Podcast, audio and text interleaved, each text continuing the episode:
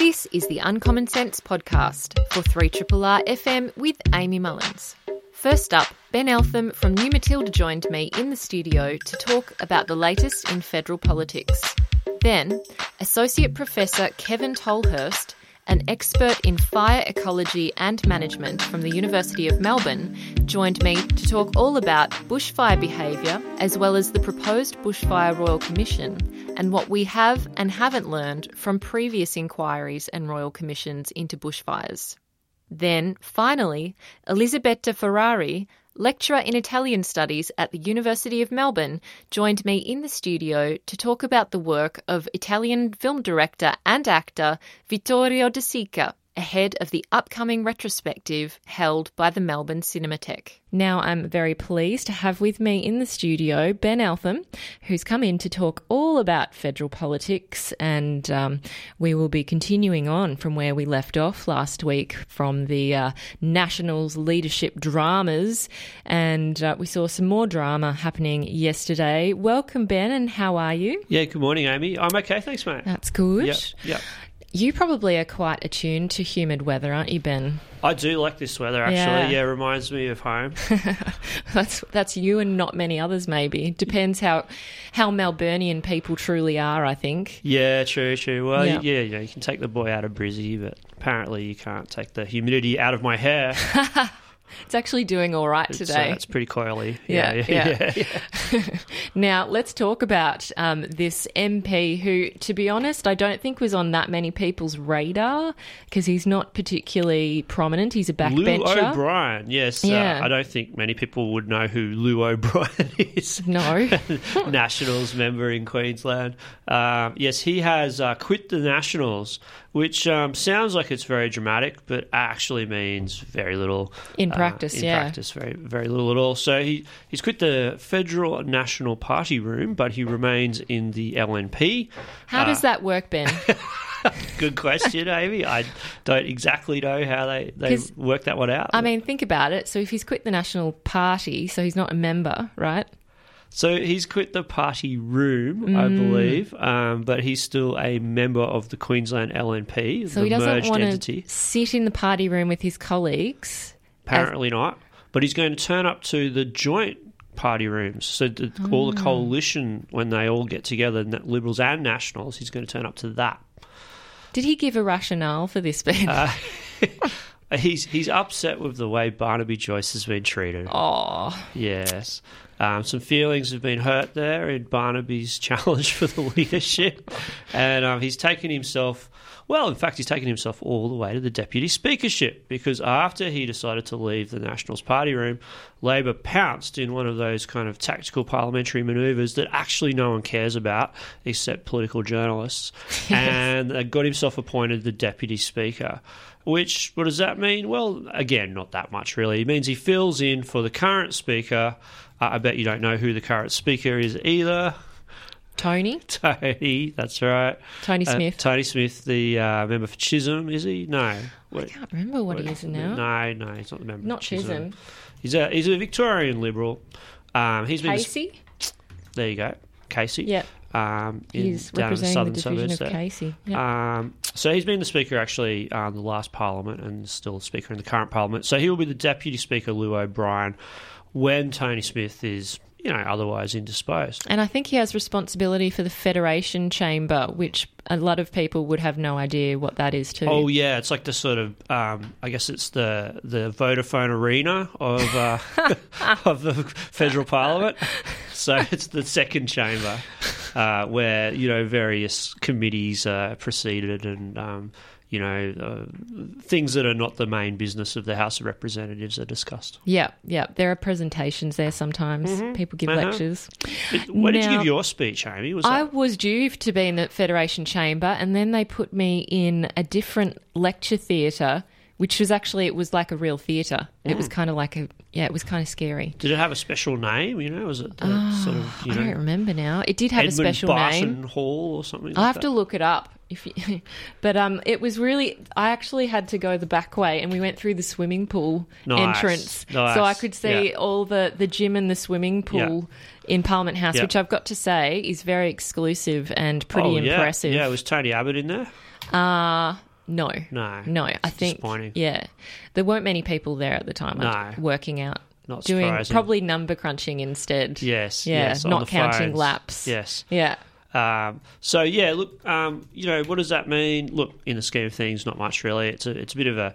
It shows that there's plenty of disunity in the National Party, but we knew that already.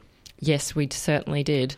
Um, and the other part of the fallout, we didn't get to cover this because the um, reshuffle had not occurred, but there weren't too many major changes. One of the changes that's relevant for our discussion last week was Darren Chester. Um, he retains Veterans Affairs, but it is now a position in Cabinet. Yeah, Chester gets sort of elevated up into the cabinet as a recognition for his, you know, um, his good performance over the summer, and I think also simply to to get a, a, another nationals into the cabinet. And in terms of the other positions, we saw one of the um, front benchers who sided with Barnaby Joyce, Matt Canavan, who's been pretty, particularly controversial over his career. He is now no longer in cabinet.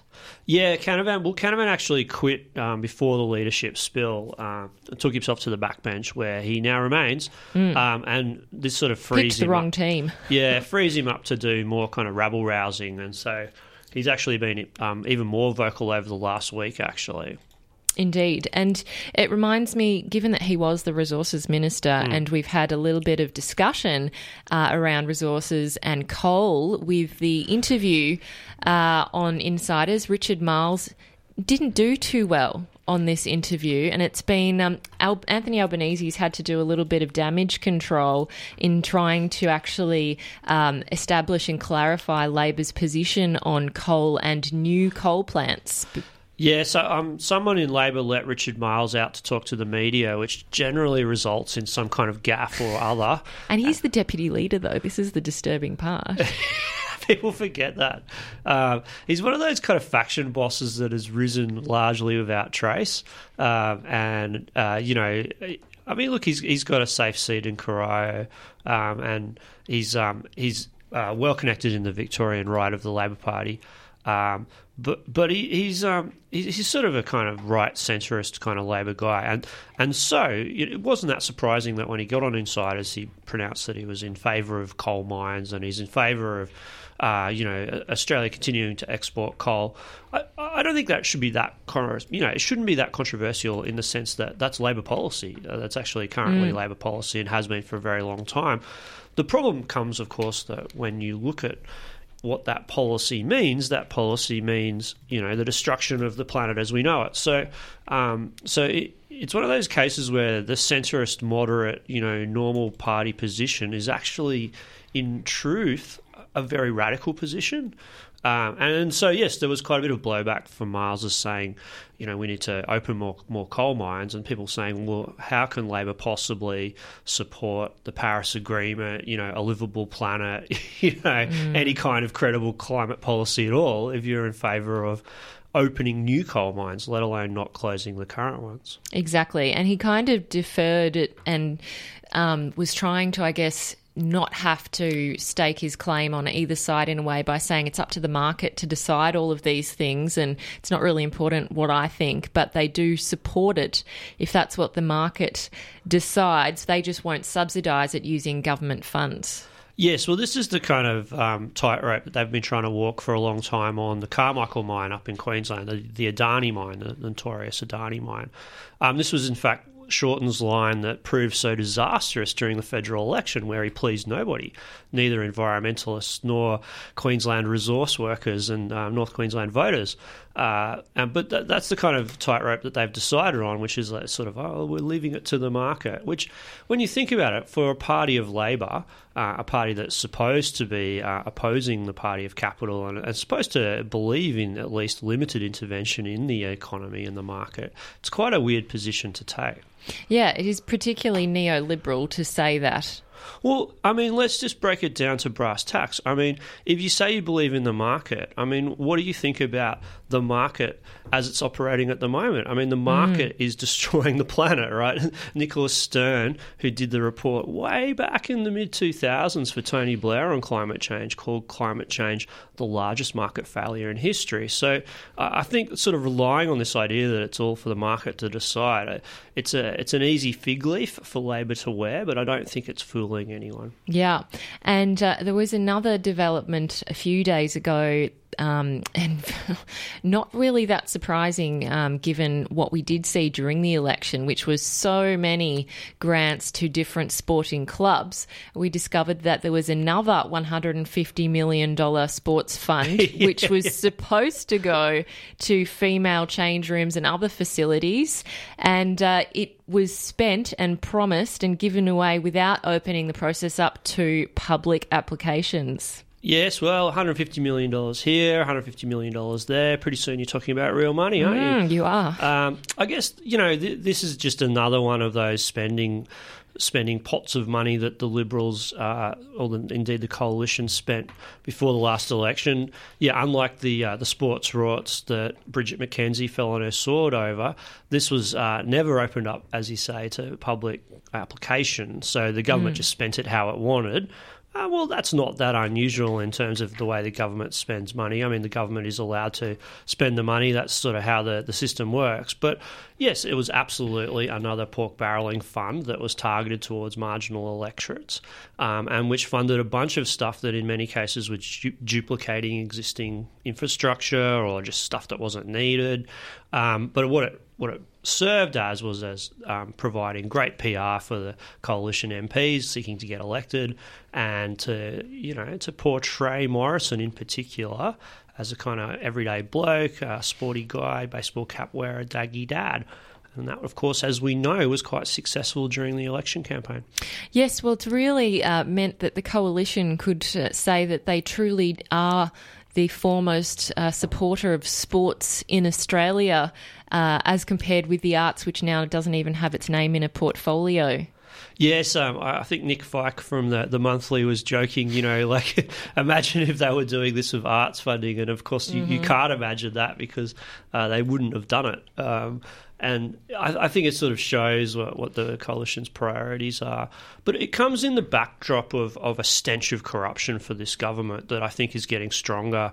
You know, um, over the weekend we saw that the Australian Federal Police dropped their investigation of Angus Taylor's forgery uh, investigation. That for those of you who haven't been following this, this is Angus Taylor, the climate minister. Uh, he somehow got his hands on a document that purported to say that Sydney Lord Mayor Clover Moore had been flying all over the world, spending lots of money on international flights and racking up a big kind of emissions uh, footprint of her own. Um, but when Clover Moore's office had a look at this document, it turned out to be a forgery, not the real document that was actually in the Lord Mayor's office. So people then asked, how did Angus Taylor get a hold of this document that purported to show the Lord Mayor doing all this international travel? And we've never really got to the bottom of it. It was referred to the Australian Federal Police for an investigation, basically to ask, well, you know, did someone doctor the document? Did someone actually forge it? You know, because it was released to a, a, a journalist mm. at the mm. Daily Telegraph. And there was different formatting, like there yes. were visual differences. It's very, very transparently. Someone's taken a PDF off the Sydney Lord Mayor's website and changed a few things around in Photoshop, right? But uh, somehow or other, we've never been able to get to the bottom of how this has happened. And now the federal police have dropped their investigation. Well, you might say it's not the most interesting thing for the federal police to be spending their time time and resources on. But I think it shows that, you know, there's a politicisation of the federal police that is concerning. Um, it shows that, you know, I mean, look, should federal ministers be allowed to release blatantly forged documents in the pursuit of political advantage? I mean, that's a really interesting question, isn't it, in a democracy?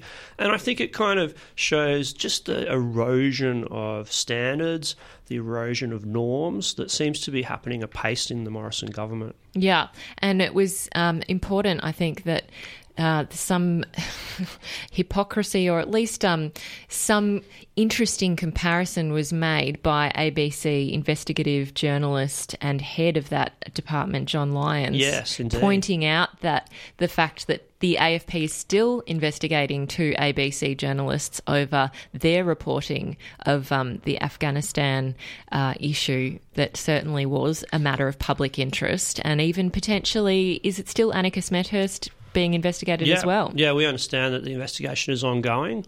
Um, it's worth remembering that no charges has been laid. I don't think in those investigations yet, mm. um, but neither have they been dropped, according to the federal police. Um, and if you cast your mind back a couple of years when the AWU got raided, um, there were something like 30 police there uh, for that raid, which turned out to be thrown out of court in the end, turned out to be unlawful, that raid. So uh, I think there's a worrying politicisation of the AFP.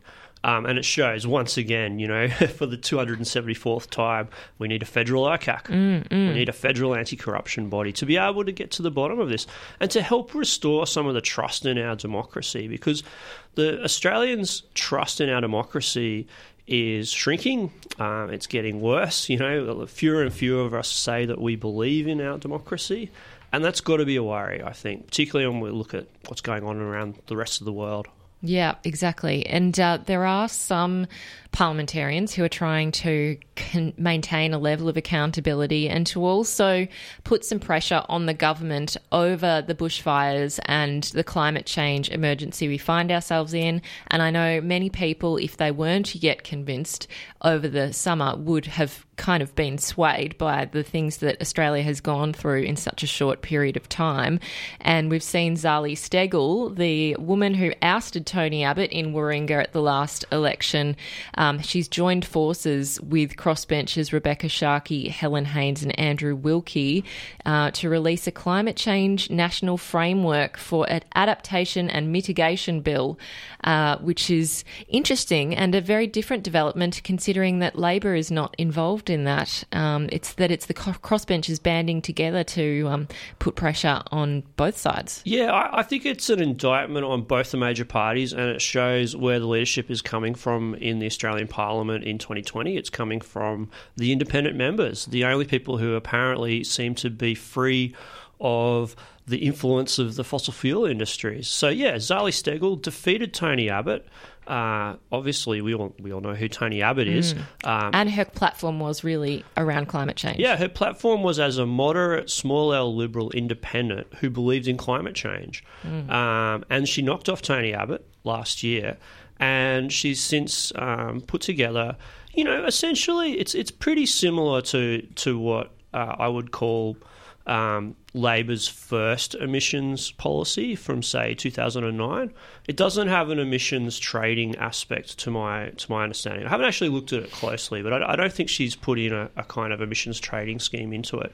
But there is a, uh, a zero carbon target by 2050 and there's um, support from a range of the other crossbenchers, as you said, mm. and it's about kind of getting a, a legal framework um, into law to try and get Australia to, um, you know, a zero carbon economy in, in a time frame that might just you know, have some chance of, of stopping the, the unstoppable global warming that's destroying our environment. So it's exactly what you th- would hope that federal parliamentarians should be doing, actually thinking about the future of the nation. Um, and I think it's it's really telling that it had to come from the independents. It had to come from people who weren't part of the existing power structure. And I think it's also telling that Labor won't get behind it.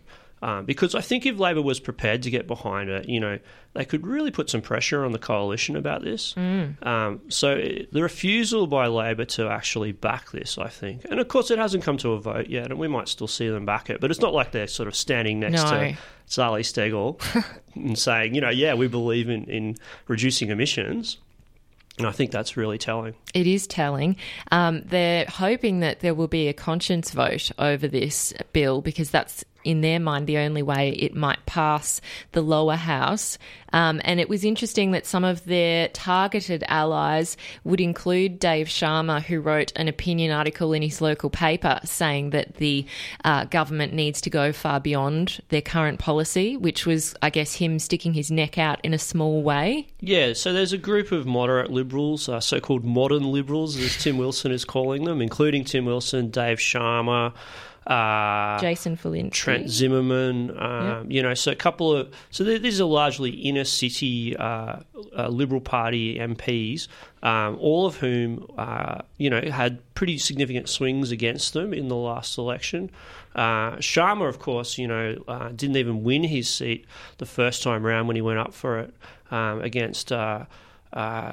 Uh, who who did he lose it to? Oh, um, Kerryn Phelps. Kerryn Phelps. Yeah. Kerryn Phelps was the, the, the member for um, Wentworth there for about eight months or ten months or so. So Sharma only narrowly beat um, Phelps in the 2019 election. So he's vulnerable on climate change, and so are a bunch of the Melbourne inner city, inner city Liberals. Mm. And so they're, they're trying to put some pressure on the party. Of course, Scott Morrison's the Prime Minister. The right of the party is firmly in charge in factional terms, and I don't expect this will go too far.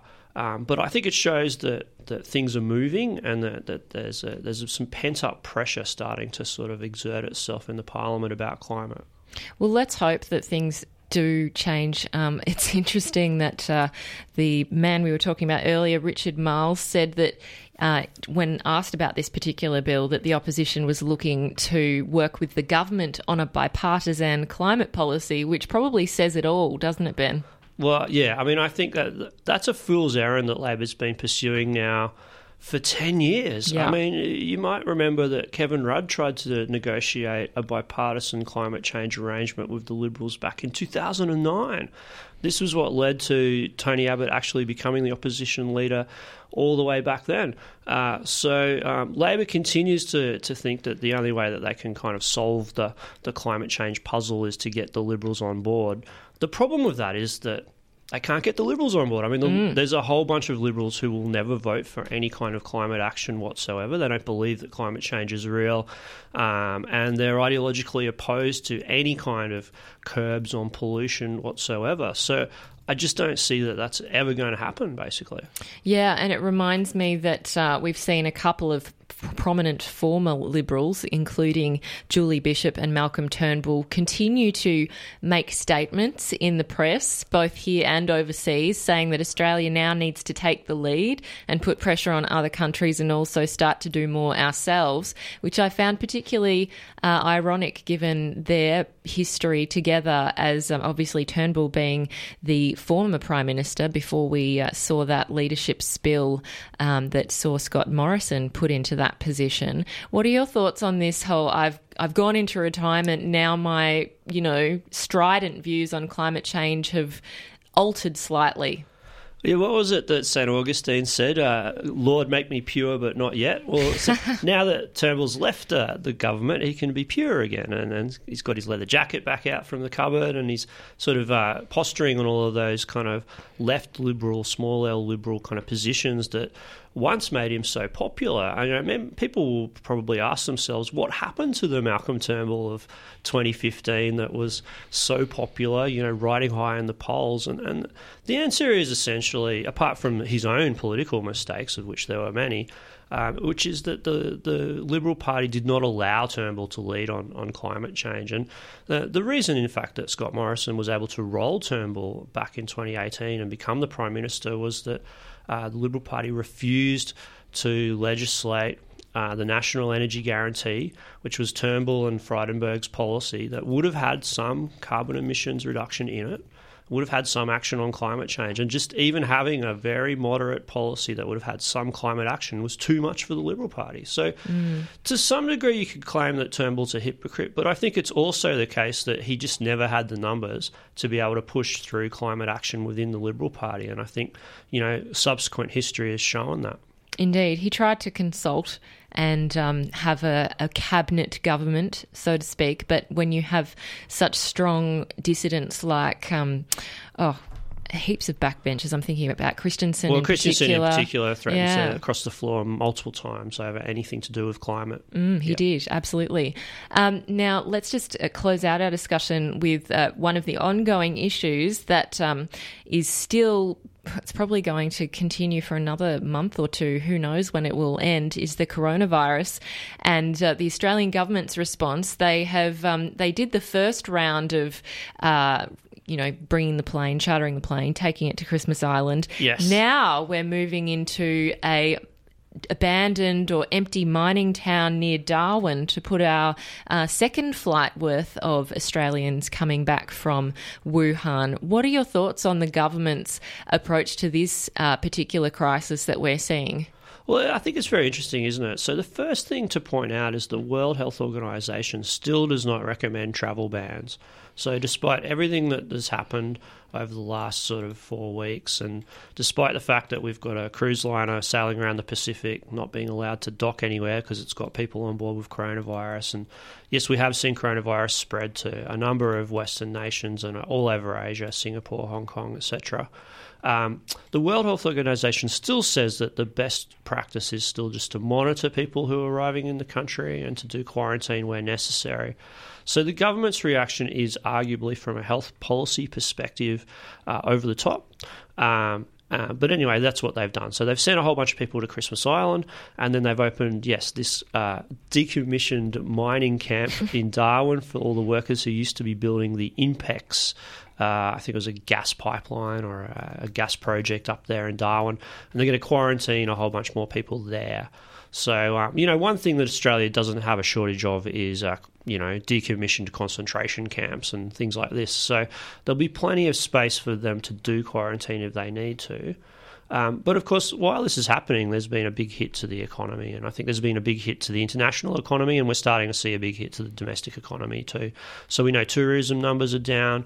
We know that universities are struggling to come to terms with a whole bunch of their students not being allowed to enter the country, um, and we know that in China there's a whole bunch of factories that are closed, and so international trade is down. You know, and how long this crisis lasts really depends uh, will really determine how big an impact it has on the, the global economy. It could be quite significant. Yeah, and we've seen Josh Frydenberg, the Treasurer, uh, come out and say that the surplus will be impacted by the coronavirus. It's Yes. all the coronavirus's fault, Yes. of course. Um, but surely it's not really all that simple. A lot of people have pointed out the economy has been on the nose far before this became an issue. Well, that's right. The economy had an underlying weakness for some time, really, and that was driven by low wages and by a stagnant domestic consumer economy. And then if you add in the bushfires over the summer, and then if you add in coronavirus, uh, some economists think that you know we might have a, a negative quarter of GDP growth. Um, some economists think that yeah, we could have a technical recession. I think it's too early to say that, but there's no doubt that things are not great. Uh, you know, a lot of people are staying home. You know, I've, I've heard reports that Chadstone is empty. You know, which is remarkable for that that shopping megalopolis. Um, so it is having an impact on the domestic economy. How big it is, we don't know, but we know that the Reserve Bank has openly called for the federal government to do more stimulus spending. Uh, a call that, of course, the federal government has once again rejected. Mm. And the other element to this is, of course, a rise in racism. And we've seen a lot of people, whether they realise it or not, um, engaging in some forms of racism. And we've also seen people avoiding areas like Box Hill and uh, Glen Waverley, where there are an, a significant number of um, people of Chinese background. And that is particularly concerning, I think, for those businesses who a lot of them have actually had to close temporarily because they've been making losses. Yeah, that's particularly worrying, and I and I think you know this is why this is where we're really not seeing any leadership from the federal government. This is where we need Scott Morrison and the federal government to strongly tell people don't be racist. Yes. Um, you know, and, and it's it's not it's not rocket science. It's actually a pretty simple message, but it's one which this government is very loath to voice. Um, and I think that there's a whole bunch of reasons for that. Um, and you know, we probably don't need to go into them too much, but it, it's pretty obvious why this government would be reluctant to run with an anti-racism message. Indeed. Ben, it's been great to speak with you. There's so much happening, and I uh, hope you have an excellent week. Thanks, Amy. Always a pleasure, mate. I've been speaking with Ben Eltham, and we have been talking all about federal politics. And uh, Ben writes for New Matilda if you want to check out his writing on a range of federal politics subjects. This is a podcast from Triple R, an independent media organisation in Melbourne, Australia. To find out more about Triple R or to explore many more shows, podcasts, articles, videos, and interviews, head to the Triple R website at rrr.org.au. You are tuned in to 3 R FM. This show is Uncommon Sense. And uh, I have with me on the phone a very special guest. His name is Kevin Tolhurst. Kevin is an associate professor in fire ecology and management. And uh, he's been working on a lot of research over the decades and been um, involved in uh, bushfire management and giving advice as to bushfire behaviour and bushfire science uh, to governments. He's um, given evidence at a number of bushfire inquiries and royal commissions, and um, he's also developed uh, software around bushfire behaviour as well. So I'm really glad that I get to speak now with Associate Professor Kevin Tolhurst, who joins me on the phone, and we will be talking all about uh, bushfires and also the proposed proposed bushfire royal commission that the federal government has uh, requested and put out uh, a communique to the states in regards to. And uh, of course, this is all particularly topical given the uh, bushfires that we've been experiencing, not just in Victoria, but of course also in New South Wales and South Australia. There were also some uh, elsewhere in Australia, in Tasmania and Western Australia. So we've seen a lot of bushfire activity over the summer, and of course, the summer isn't yet over. So I welcome now on the phone Kevin Tolhurst. Hi there, and thanks so much for joining us today. Good morning, Amy, and good morning, listeners. Thank you, and uh, it's great to, to chat with you. I'm really um, interested to cover the, a broad range of subtopics within this um, idea of bushfire behaviour and bushfire management, um, but I thought we might start out with your background and your particular interest and your involvement in a number of um, activities relating to advising government and giving evidence to governments. And uh, I think some people may and may not be aware that you um, were playing a role in advising uh, people during the Black Saturday bushfires, and you also gave evidence uh, to the Bushfire Royal Commission, which came out of the Black Saturday um, bushfires, which of course killed uh, a number of people and um, um, destroyed many homes and also destroyed the environment in many ways. So, in terms of your previous background in that uh, practical sense of utilising your own research and um, having it taken up through advice um, and practical action, what has been your, um, I guess, driving passion to be involved in this area. And what's your experience been in putting some of your um, insights into practice? Yeah, big question. Look, I guess the um, my main driving driving force has always been to try and maintain the um, our natural environment in a sustainable sort of a way.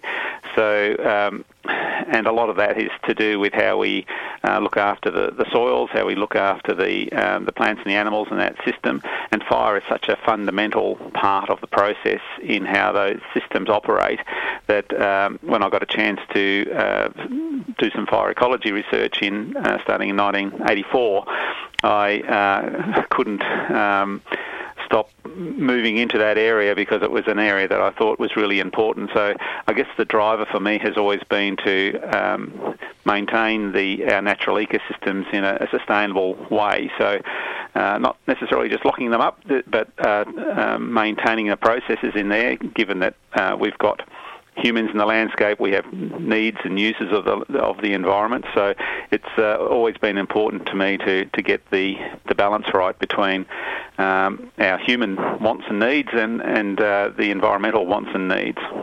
Indeed, and I know that um, a lot of your research can be utilised in these kind of crisis situations, as of course uh, many people who study this area, and um, and that kind of practical uh, approach and use of your research presumably can be quite fulfilling, but maybe also frustrating when uh, not all of it is taken up or utilised. Um, in your mind, looking at the bushfires that we've experienced over January, um, I think a lot of people have probably been shocked uh, by the extent of some of these fires that kind of grew into mega fires and took some people by surprise. Uh, when you're looking at a bushfire and what drives um, the the not only the kind of ignition of one, but how it grows and moves. What are some of the reasons why bushfires might occur in the landscape, and um, what makes them, what can turn them into a mega fire like some of the fires we've seen over summer? Yeah, again, it's a very big question. So I guess there are um, one of the fundamental things we need to understand is that fires are uh, are great integrators of energy, and there are basically five sources of energy that uh, get incorporated into fire. So the one that most people are, are, quite familiar with is the fuel. So that, uh, and the fuel is largely the dead organic material. So organic material is basically stored chemical energy, and in the combustion process, that energy is released, and we see that in terms of flame and heat and smoke coming out of a, a fire. So the fuel is an obvious one. Then there's a second form of energy that goes into fire, is captured by fire, is the weather. And again, that's not too surprising. So the, the stronger the wind, the, the more intense the, the fire. But the wind also helps direct the movement, the direction of movement of the fire. Um, but the dryness of the air also uh, comes into play there as well in terms of removing some of the moisture from uh, the fuel, which the fire itself would have to have done otherwise. So the weather, the fuel, they're the two uh, most obvious sources of energy but the terrain also has a, a role to play um, because hot air rises. Uh, a steep slope means that the hot air rising is actually moving through the fuel more, so the preheating is much more efficient, so the rate spread is a lot quicker. So where you have significant terrain, so uh, mountainous country, uh, you, more energy is available to the fire as well, and that adds to the spotting process as well as just the, the flame front movement. Then the other two ones are less perhaps obvious. Um, one is the environmental moisture content, which is related to drought. So the pre uh, condition for the fires this year have been uh, a period of at least four years of, of, drought in New South Wales, southeast Queensland, and uh, eastern Victoria. Um, and so what happens there is the moisture is uh, driven out of the um, the live vegetation as well as the dead um, biomass, the fuels, and so it is easier for the fire to, to spread because it doesn't have to dry the fuel out. So drought is a, an important preconditioning, so it's a fourth source of energy. And the fifth source of energy is the instability of the atmosphere. So if a fire gets big enough, the, the smoke column from that fire basically uh, moves into the atmosphere, and it's very much a three-dimensional process. And the rate at which that smoke's uh, rising um, will increase if the atmosphere is unstable, like conditions that lead to thunderstorm uh, type conditions, or when a front moves through. Um, and what happens then is the winds at ground level actually increase to replace the air that's rising in the atmosphere. So we can get uh, cyclone strength winds at ground level that have been induced by the fire. So we've seen the fires over this last um, few months um, when they get large and under unstable atmospheric conditions where we have these low pressure troughs moving around um, the country uh, in a drought period, the fire is able to integrate or capture all of those sources of energy and we end up with this massive fire. So that's the, the physical uh, behaviour. If the fires never got large, then they wouldn't be uh, able to integrate as much of that energy. So that's a major issue and the question is why did they get so large? And part of the reason for that is how we've managed the landscape and how we've responded in terms of uh, trying to suppress the fires. So uh, it's quite a complex integrated system that we're trying to deal with, but fires don't just happen, there's a lot of build up to them. Yes, exactly. It sounds like it's almost a perfect storm of conditions that can lead to these mega fires that we see, and um, that kind of cyclone cyclone behaviour that we um, saw, and you've just mentioned, where we we um, saw some tragic circumstances where uh, there was flipping of fire trucks and some of the volunteer firefighters losing their lives when they got caught up in some of these really extreme um, windy and bushfire conditions. How often do there do those kind of events where there's this kind of cyclonic activity and it's and a bushfire creating its own weather pattern in Australia's history? How often do we know that this kind of um, behaviour occurring? It certainly has happened before. I guess this year has been really unusual in the extent of the fires. So going basically all the way from southern Queensland uh, around to South Australia and even Western Australia have had um, some significant fires, although uh, probably more they've been more normal for summer conditions. But you know, to have fires all the way from Queensland around to South Australia. Uh, around the eastern, southeastern part of uh, Australia, all occurring more or less at the same time, is really, really unusual. So, having large fires where we get these um, massive amount of energy uh, being captured and, and um, impacting on the site certainly has happened uh, several times before, but I guess the, the, the widespread nature of them is, is really unusual. Indeed, and you also mentioned um, that there's a role in the kind of spread of bushfires in terms of spotting and how that can um, make things substantially worse. What was some of the instances we saw over summer where spotting uh, became an issue with these fires? Yeah, look, spotting uh, eucalypt forest so in Australia is uh, unique in the sense that the amount of embers that are produced from fires in uh, eucalypt forest is not paralleled with with any other uh, vegetation type in the world. So uh, we have a really unusual amount of spotting. But what the spotting does is it creates lots of small um, fires ahead of the main fire front, and it becomes um, you know, um, basically a firestorm type situation where normally what happens if you've just got a single fire, the air that's being drawn into the fire is relatively cool. It still might be 40 degrees, but it's relatively cool compared with the, the heat of the fire. But if you've got hundreds or thousands of spot fires uh, burning in the, the ground uh, ahead of the fire, that's all generating heat, and so the air that's being entrained into the main convection column. Is not just the the ambient air of say 40 degrees temperature, but it'll be heated air from the the fire area, and so that feeds back rapidly on the um, the main convection column and accelerates the fire, and, and we get effectively firestorm conditions. So that's occurred on a number of occasions where we've had big runs of uh, fire, and so um, the fire spread at about two to three times as fast when the spotting process is uh, fully engaged compared with under milder conditions where the, the fire is just spreading under more um, local spread conditions of radiation and convection from the flaming front. So spotting is really important in terms of both the severity of the fire, but it also affects one of the first things I was surprised at when I first studying, started studying fire was why do so many kangaroos get uh, killed in uh, bushfires. And I thought, because they can run faster than a fire can spread. But when you consider this spotting process, what happens is even the kangaroos will get trapped by being rapid, um, surrounded by fires in a short period of time. And we, we saw that a lot on Black Saturday in places like uh, Narbethong and, and um, and Marysville, where large areas, so in a radius of about eight kilometres, were basically more or less uh, ignited in, within a few minutes, and then the fires coalesced and created this firestorm uh, situation. And it's the same thing that traps the wildlife, the kangaroos, they don't, they can't uh, move quick enough to get outside the area because they're actually surrounded by fire.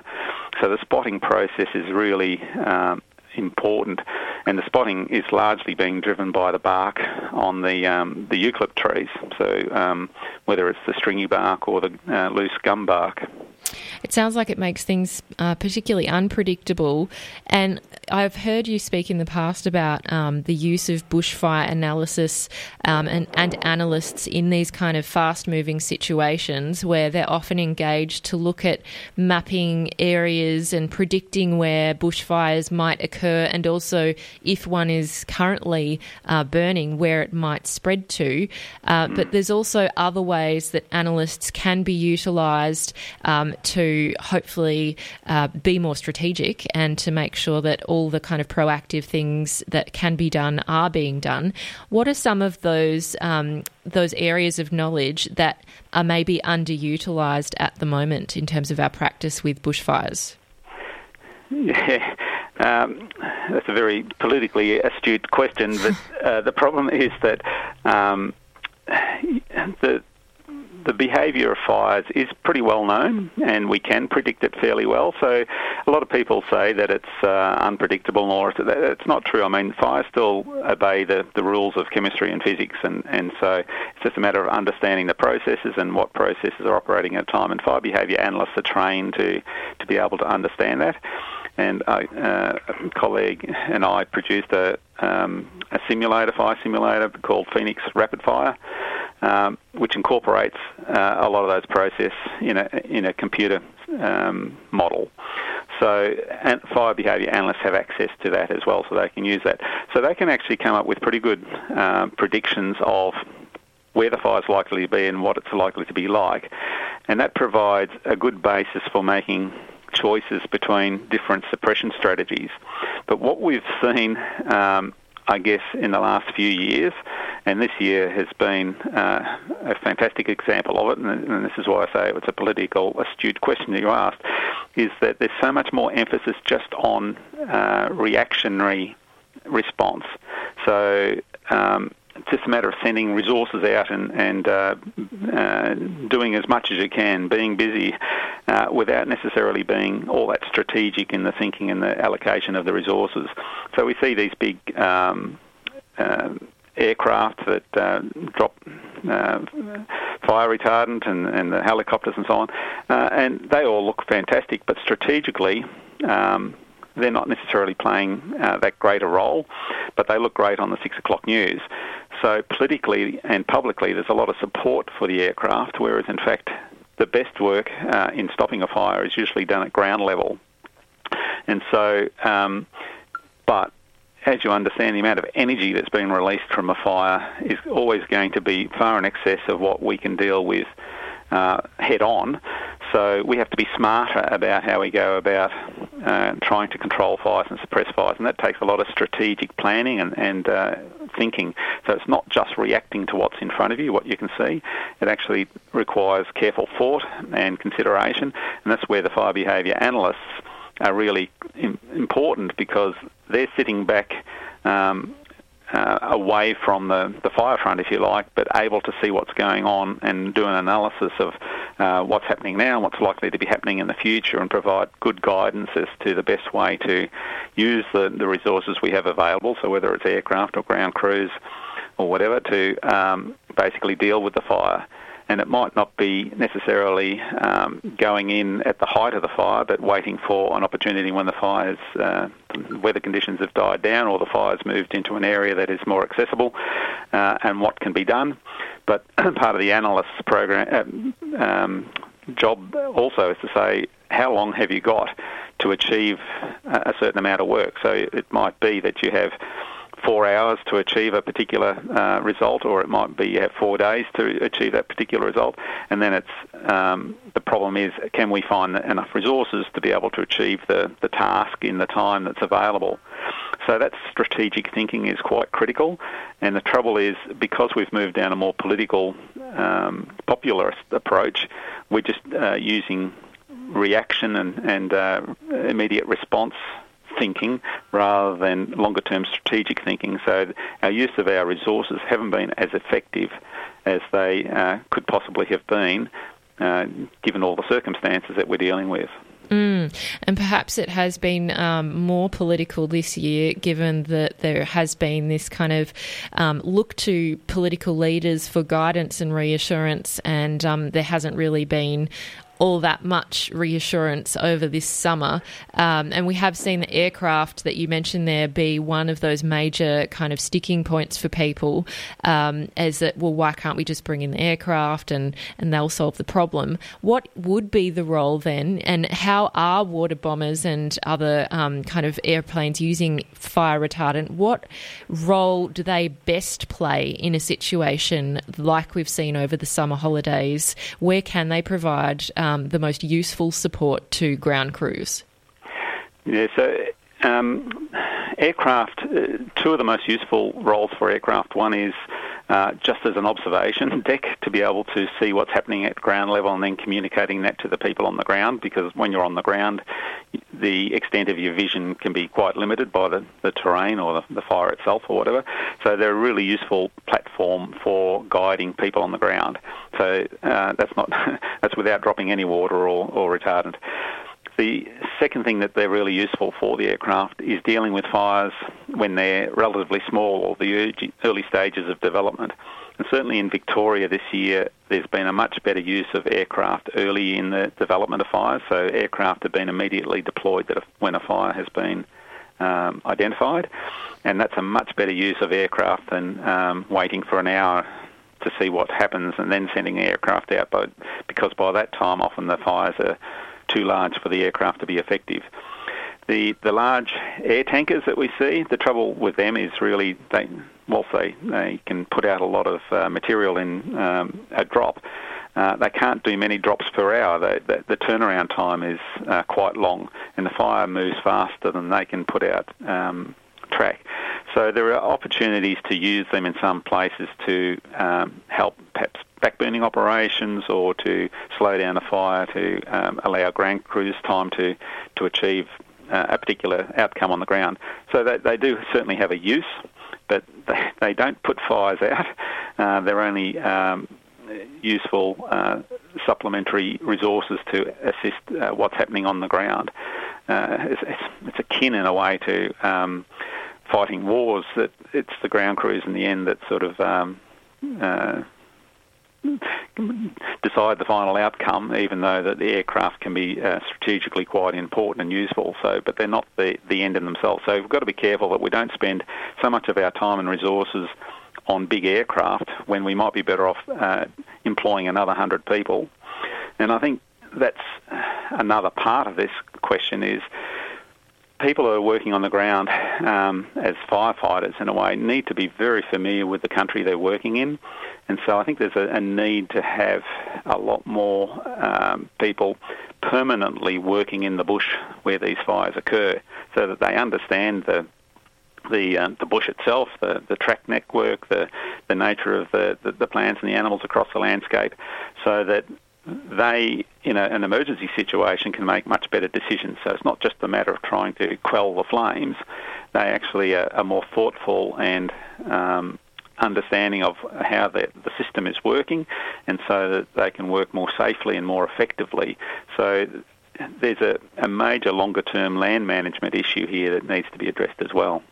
Indeed, and if we're talking about this longer term picture and the allocation of resources uh, to firefighting, a lot of people have raised that kind of concern that can we rely upon uh, volunteer firefighters to do the majority of the heavy lifting over summer? And people um, have been concerned that maybe this is just the beginning and that we may see more intense bushfires uh, in future summers. And of course, um, there's still a bit more of the Victorian bushfire season to go. In your mind, um, given that we've experienced um, some particularly a difficult uh, situation or circumstances this summer, what kind of um, forward planning would need to be considered uh, for future ideas like what kind of level of ground crews might Australia need moving into the future to manage these bushfires? Yeah, again, there's a, a lot in your question there. Look, I think um, we shouldn't be expecting volunteers to be um, the bulk of our firefighting force. The volunteers are an incredibly valuable uh, resource and, and community um, asset in a sense, but their focus should always be the protection of the, the community and relatively short term uh, response, in my view. So I think we should have enough paid um, fire management people in the um, across our state to be able to across our country to be able to um, deal with these fires uh, on the longer term. But it, if we took a program that might take 20 years to fully implement and had more uh, paid people doing work in, in uh, forested areas who uh, were basically doing uh, prescribed burning and, and perhaps track maintenance work and, and other work, but based in rural areas, not based in regional centres or, or large towns, but sort of based closer to the area that they're actually working. Um, and so that they're familiar with the, the local community as well as the, the local environment and those people would be doing a lot of preparatory work well before a bushfire starts. And in that sort of environment, you would never get to the stage where you would have such extensive fires as we've seen in, in the last few years. So that the skills and the knowledge of uh, people using uh, prescribed fire and managing uh, the landscape is different to the skills that you, you require for just firefighters firefighters are, um, have a, a, much narrower and more specific sort of role to play. But we um, shouldn't see that the problem is a firefighting problem. The problem is a land management problem, and so people working in the in the environment need to actually understand that um, environment that they're working in. So when a wildfire does come along, they can more effectively um, and safely work in that environment and uh, reduce the, the, chances of having such extensive fires in the first place. Mm. I'm speaking with Associate Professor Kevin Tolhurst, who is an expert in fire ecology and management. Um, and Kevin, I'm interested in some of the confusion perhaps that has arisen over summer and that you've just touched on around preparatory elements like hazard reduction burns. Uh, a lot of people were confused uh, during the summer and were often using interchangeably the concepts of back burning and hazard reduction burns, which are very two very different things. Could you share with us, I guess, what the essential differences are and why they are um, important? Yeah, okay. So, a generic term, I guess, for the deliberate application of fire to achieve uh, specific outcomes is prescribed burning. So, prescribed burning specifically relates to uh, fire that's used to uh, achieve a particular outcome, and it can be high intensity or low intensity or whatever. Back burning is specifically a uh, strategic use of fire during a wildfire to um, light a new fire uh, ahead of the main fire to basically burn out the fuels in front of the fire. But that new fire that you light has to be controllable. So again, it's a, a big decision to make to actually do a back burn. And so um, when people are talking about back burning uh, meaning prescribed burning for whether it's hazard reduction or whether it's in, uh, environmental um, outcomes.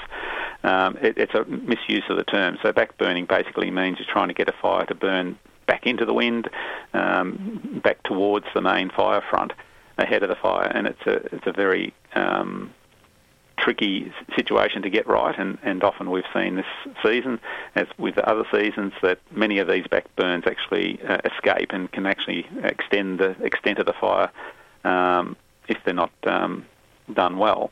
So, um, yeah, we should be talking about prescribed burning when we're talking about uh, specifically trying to achieve land management outcomes. So, whether that's the regeneration of um, uh, plant or animal species, or whether it's the, the cycling of uh, nutrients in the uh, the landscape. And it's that knowledge and skill that's associated with doing prescribed burning um, that is useful during wildfires. But that use of fire to maintain the, the natural processes in the ecosystem will also, as a byproduct, reduce the hazard level because simply by having had fires in that landscape, that certain amount of energy has already been released from that system under milder conditions and a more gradual process. So the damage um, done by fires is minimal. In fact, there's probably more good done than damage under those mild conditions. What we see under high intensity fires, particularly extensive high intensity fires, some of the damaging uh, damage that's done by those fires can be irreversible.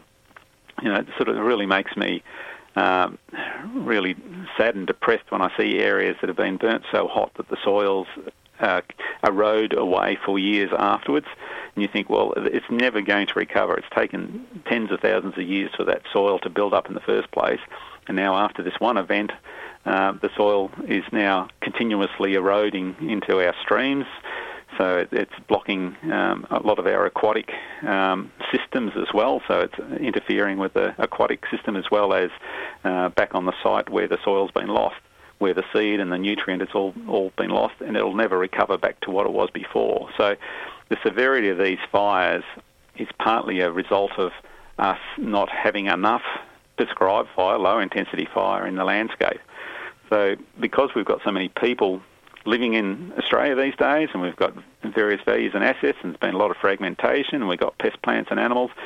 Management of fire is, is quite difficult and complex, and so we need to uh, have a lot of skill and knowledge to be able to apply it. Now, there's been talk of um, learning from a lot of the traditional uses of fire from the, the, uh, um, traditional owners, and I think there's a lot that can be learned about what indicators are used, what methods are used, we can't apply directly what might have been done before European settlement, but we can learn a lot from how they did it and why they did it, and uh, learn from that and and develop new systems for the, the future based on that traditional knowledge. There's a, a, there is an argument as well that some of the traditional owners should be allowed to uh, apply fire themselves in some locations just for cultural uh, purposes. But um, I think uh, we need to learn to live with the land more than trying to fight it and, and uh, overwhelm it and control it. We, we need to be working with the environment rather than trying to um, master it. Yes, and presumably uh, that conditions have, I guess, evolved and changed over time. Some people have highlighted the fact that climate change has um, accelerated, in some cases, drought, and drought um, has, of course, led to more severe bushfires. That's the kind of discussion we've been having over summer. And mm. so, um, given that those conditions have changed and, you know, being caused in large part by human activity and indus- industrialisation, um, it as you say, is probably more about understanding um, the methods of traditional owners and then trying to see how they might apply to new circumstances in a, a climate change era that we're now facing. Yeah, and I think one of uh, my concerns is, I guess, climate change is being used as almost a cop out. So saying, oh, well, you know, this is all part of climate change. And so all that climate change is actually doing is really exposing the weaknesses of our land management over the past few decades. And um, so we need to address climate change, but we also, and just as importantly, or even more importantly, address how we're managing the natural environment. So a lot of us uh, with a, a, sort of a more city-centric sort of view of the world think that more is better. So we think the more biomass on a site, then that's going to be better. Well, it's not necessarily. I mean, it's like saying that um, someone who uh, weighs 120 kilograms is going to be healthier than someone who weighs 70 kilograms. More is not necessarily better. You, have got to be fit and you've got to be vital and be responsible. So we need to keep the environment in a, a, a, a vital and vibrant uh, state. And it's not just about having it all in as old as possible, as long undisturbed, or uh, the greatest amount of biomass. That's not the most viable and sustainable way to maintain the systems. And we've seen uh, several examples of areas where there's been reserves set aside and, and fire has been kept out of those reserves for as long as possible. And eventually what happens is it all gets burnt in one fire really intensely and has uh, really drastic impacts rather than necessarily being a, a gradual um, uh, involvement of fire over a long period of time where the, the, the, impact is nowhere near as dramatic and in fact is can be quite uh, even enhancing and sustaining. So we, we need to um, move away from some of our um, human-centric sort of view of the environment and, and think about the environment from the environment's perspective. And again, that's where I, I see some of the understandings from the traditional owners being really useful um, because they see themselves as part of the environment, not the, the owners or the managers of it. And so uh, their perspective is much more from a um, keeping the environment, I guess, in a, a, a healthy and productive state. Mm. Sounds like there's a lot more nuance to this situation um, than is acknowledged. And uh, it's also interesting in terms of um, some of the kind of ways that you've described fire as being a natural process, and that we need to, as you've already alluded to, um, stop kind of seeing it um, in this kind of fight reaction uh, approach, but to see it more as an integrated part of the environment and how we um, manage that and make sure that it's controlled. Yeah, exactly right. I mean, we can look at the rain in the same sort of way. I mean, rain is um, vital for life, and we we uh, rely on rain a lot. But if we get too much rain, we call it floods, and that can mm. have a damaging process. So fire is no different to, to rain in that sense. The, the main difference about fire is that we can have a bigger influence on it by uh, either suppressing fires or, or, starting fires, igniting fires. Um, so there's more onus on us as humans to uh, manage fire across the landscape. We can't manage rain to the same extent. We can sort of affect drainage and we can affect how we design things, but um, the fire is one element of the environment that we have a lot of influence over, and therefore we have a lot of re- more responsibility to, to manage well. Mm. And I think um, it's interesting that when we have these really severe events and uh, there's a huge impact to humans as well as the environment, that we'll often try and uh, regroup and analyse what has gone wrong, which of course can be very productive. Uh, but there's also I guess, more productive ways of analysing and assessing things um, retrospectively and then, you know, looking forward and learning from mistakes. And I'm thinking about the number of public inquiries, reviews, and royal commissions that we've had, in which you have written about in a piece, um, you know, sharing the fact that there have been. Uh, at least 57 formal public inquiries, reviews, and royal commissions relating to bushfires and fire management since 1939. I mean, that is quite a staggering number um, of reviews, and uh, you highlight that that is really more than one inquiry every two years over the past 80 years. I'm interested in your thoughts on um, the fact that we've had so many of these inquiries and you've given evidence at a number of them. What are some of the things that we um, have that have come up time and time again in these inquiries that we prob- that we possibly haven't really taken on board and implemented and learned from? Yeah, so, so, I think the things that we've probably taken up reasonably well is uh, how we've um, communicate and, and, let people know what's going on more. So we're using technology for that. But what we haven't really taken on very well is how we plan uh, our subdivisions and where we put houses, how we um, manage the, the landscape generally.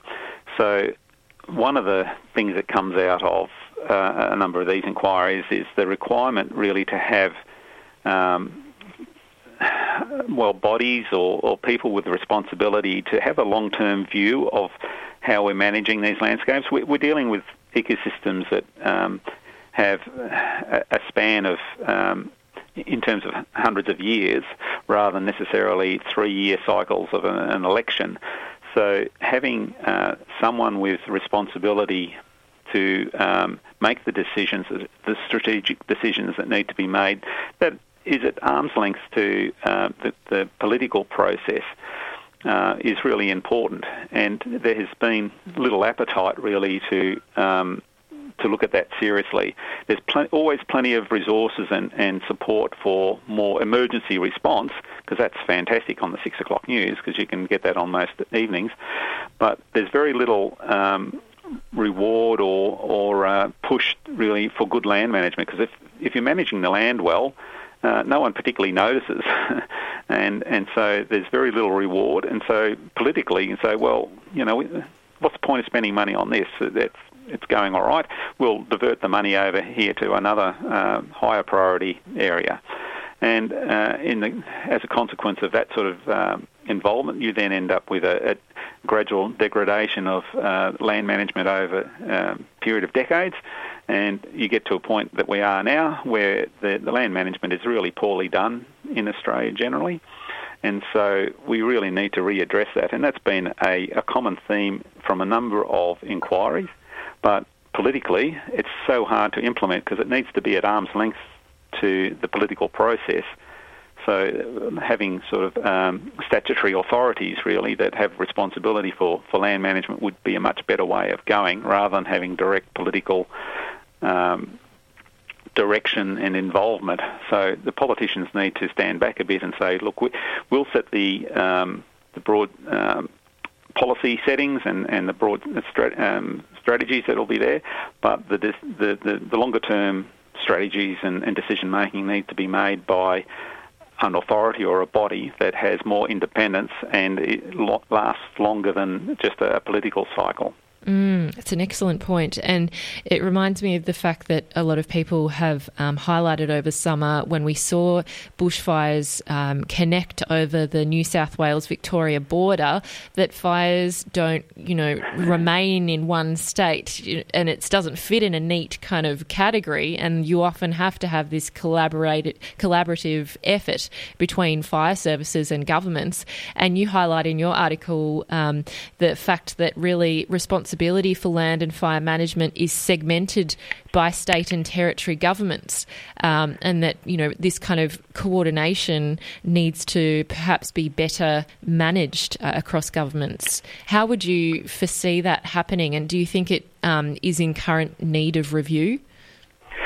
Well, we, we already have a um, a national policy that's been signed off by all the the, the ministers from all the states and territories of Australia, so through COAG, the Council of Australian Governments, um, from 2012. And um, what needs to happen with that? So that's a, a fire management um, plan for Australia. There needs to be um, work done to determine what the, the measurable outcomes are for that. We've done something similar for uh, sustainable forest management at, on a global level.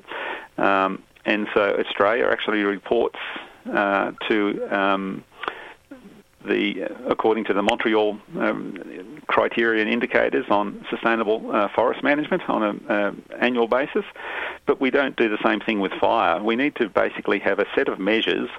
Uh, uh which include the the, the outcomes that we we have that um, are agreed to nationally that we're all working towards. At the moment, each state and territory really work towards their own um, goals and outcomes, and, and a lot of them are relatively uh, short uh, term and, and, and small in, in, in, extent. And as soon as you get to the state border, they're, they're different, and it looks different, and, and it doesn't make a lot of sense, as you say.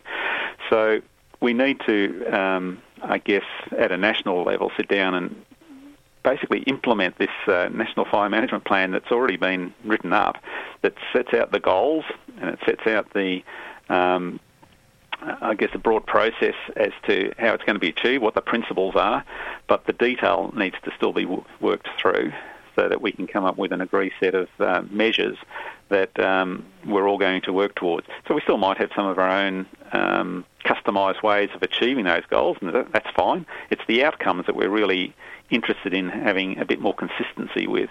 So um, I think we need to be a bit more serious about trying to implement this plan, which was put together over um, a, few years after the. Um, a lot of it was probably after the 2009 fires, in fact, but uh, there's been no uh, effort or resources put to it to, to push it any further. That's what I'd really like to see sort of come out of, I guess, this year, saying, well, look, you know, we've, we've already got our our roadmap. Let's um, put in a few details here and, and make it work. Mm. And I think you're highlighting there what can be a weakness in government is that you will put in a lot of resources into coming up with a very well considered plan. And um, as you highlight, there are 14 national goals that have been identified and that are shared across the states. Um, but then, if there isn't a, a way to get to achieve the goal, and if it's not set out really clearly with measurable um, outcomes, then how do you know that you're even moving towards achieving those goals? Um, it, it's really, it sounds so straightforward. and Yeah. and it probably is. But um, as you say, you need to put in the resources to get people to figure out what are the steps needed to take to actually get to that final endpoint of those 14 national goals that have already been set. Um, and you know, I, I'm interested in how that really um, feeds into your argument about a bushfire royal commission because that has been something that Scott Morrison has proposed to the states. Um, but presumably, if we have this uh, coordinated national plan that's already been, um, you know, allocated a number of resources in at least putting together that plan, um, would it be would money of a from a bushfire royal commission be better spent? Uh, kind of figuring out how to achieve the plan that we've already set out. Yeah, I certainly think so. One of the um, unintended outcomes of all of these inquiries and, and com- commissions and so on is that um, the agencies that are responsible for um, dealing with these issues become, uh, I guess, criticism shy in a sense. So what happens is they, they then spend a lot more time in documenting everything they do and, and uh, making sure that processes are, uh, are followed and, and it becomes even more bureaucratic. So a lot of the time and effort is put into the bureaucratic process rather than the environmental outcomes that we want. And in the end, the reason why we have these agencies in place is, I would hope, um, to uh, make the management of our land and our environment more sustainable and, and uh, better managed than it is just to um, increase the election re-election uh, chances of the, the, the minister or the, the political party that's uh, in power at the time.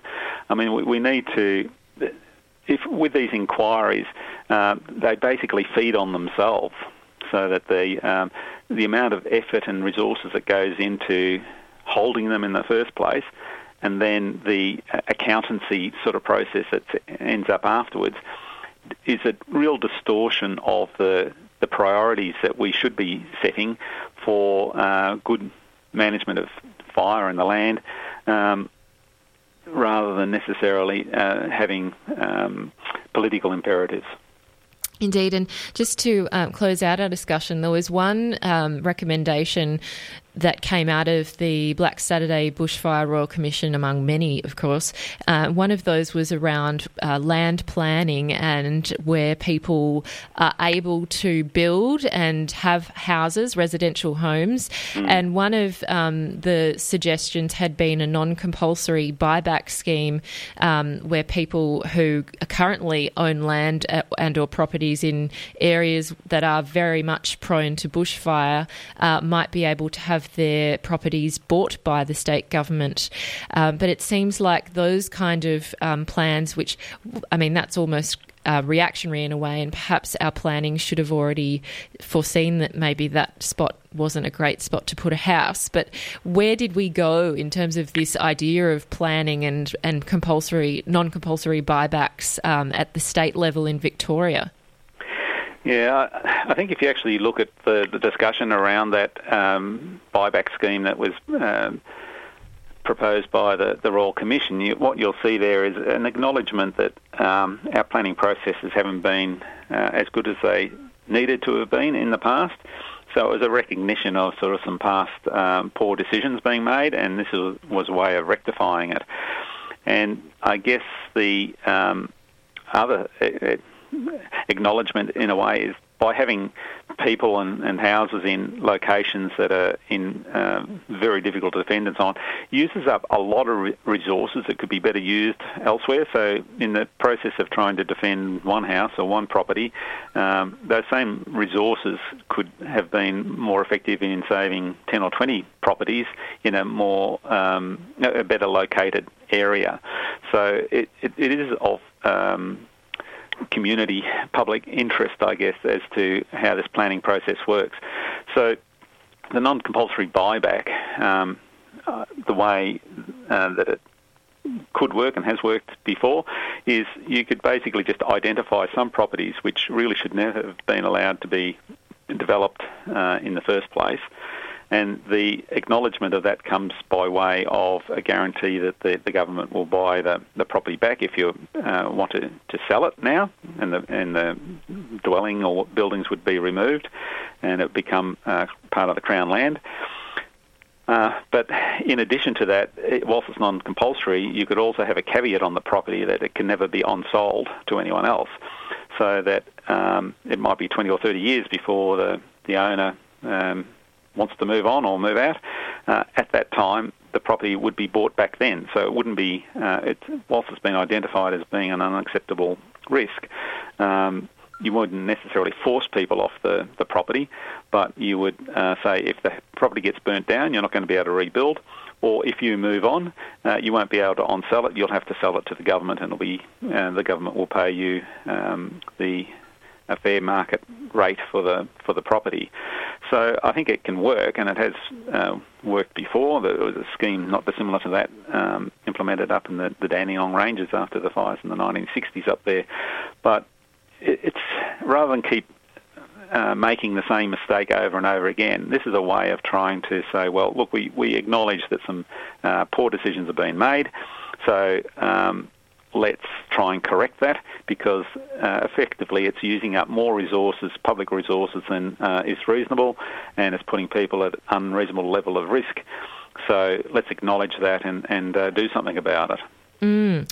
Uh, Kevin, it's been so wonderful to speak with you. Unfortunately, we ran out of time, and I really appreciate the time you've spent with us. Um, really, I think informing us much better about uh, bushfire behaviour and also how we can proactively manage the land and uh, and also make sure that it's based in evidence and um, and has nuance and isn't reactionary, which of course can be the danger when we get caught up in um, really extreme bushfire situations like we've seen over summer. So uh, thank you so much for all the work you do and for spending time with us today. Oh, thanks for giving me the time to uh, ex- explain some of the detail. It was a real pleasure. Thanks so much. Thank you. I've been speaking with the wonderful Associate Professor Kevin Tolhurst, who is a fire uh, ecologist and um, also a bushfire scientist. He looks into bushfire ecology and management and is uh, based at the University of Melbourne and has been working in this field for decades, as I'm sure was very evident in our discussion just there. And uh, if you want to look at uh, Kevin's work, it's of course online, and uh, he wrote an article recently for the conversation, uh, which is called "We Have Already Had Countless Bushfire Inquiries." What good will it do to have another? And uh, that's just one of the many contributions he's been making over the last few months, but also number of years. Um, is giving advice to governments and other bodies about how we do manage these things better. This is a podcast from Triple R, an independent media organisation in Melbourne, Australia. Triple R is listener supported radio and receives no direct government funding. If you would like to financially support Triple R by donating or becoming a subscriber, hit up rrr.org.au to find out how. I'm going to welcome now uh, Elisabetta Ferrari, who is a lecturer in Italian studies at the University of Melbourne, and she's also going to be giving a talk tonight. Uh, and it's all going to be about introducing everyone to the great Vittorio De Sica, who is um, was a director and an actor. He's um, of the 20th century, and we're thinking about uh, a period which is really around World War II post World War II, essentially. But a lot of his films have themes um, that were happening in Italy at the time, politically and socially, around war, and uh, and obviously poverty and and class um, and and family dynamics. So I'm very excited to be speaking uh, with Elisabetta, and I welcome you now. Hi there. Good morning. Morning. Morning. Thank you. Thank you, Amy. It's a pleasure to have you, and um, I'm really excited to talk about uh, this great actor and director. Um, I, I, didn't really know his acting particularly well. Um, I was only familiar uh, up until recently with his directing, and particularly with his most prominent and well known film, uh, Bicycle Thieves, which I'll let you pronounce the Italian because I think I don't want to ruin it again. So, Ladri di biciclette. That's the Italian title. Yes. Perfect. Yeah. And um, and so this is like one of uh, I, I, guess I said it's pretty iconic, um, and it certainly does portray a time in Italian history and even European history that is, um, you know, really fascinating, but also quite uh, despairing. Um, the situation post World War II, uh, and for people who aren't familiar with Vittorio De Sica's work um, and his early work, I guess a lot of people have used a label um, of neorealism. What do you understand to be in in Italian cinema neorealism, and what was was Vittorio De Sica's involvement in this movement. Yeah, absolutely. So Vittorio De Sica is one of the directors that is considered really the founder of neorealism, which is a, a cinematic style that uh, started roughly uh, around 1943. It's always very difficult to put, uh, you know, a frame of time, and lasted until about uh, the beginning of the 50s. Um, Vittorio De Sica and other directors at the time, Roberto Rossellini, Luchino Visconti, they are considered really the um, the, the start of this uh, cinematic style.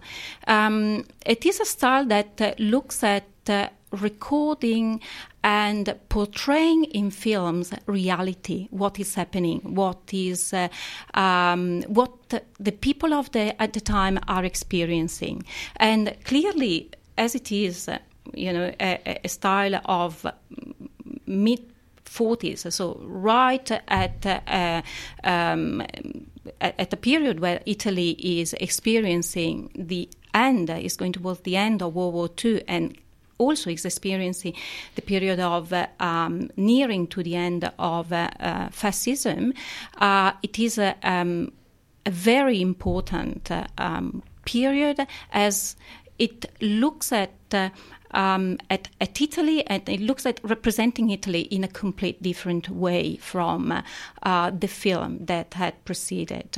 Mm. So, um, so this this is just roughly just just to to to try to un- to uh, to define what neorealism is. Um, there are various reasons that really uh, led to neorealism. Uh, there are political reasons. There are economic and uh, um, more um, practical reasons. there are aesthetic reasons that lead to this period, um, and on the way, film director decided to um, present uh, um, their topics in films. Uh, so politically, there is very much a change on what was happening before.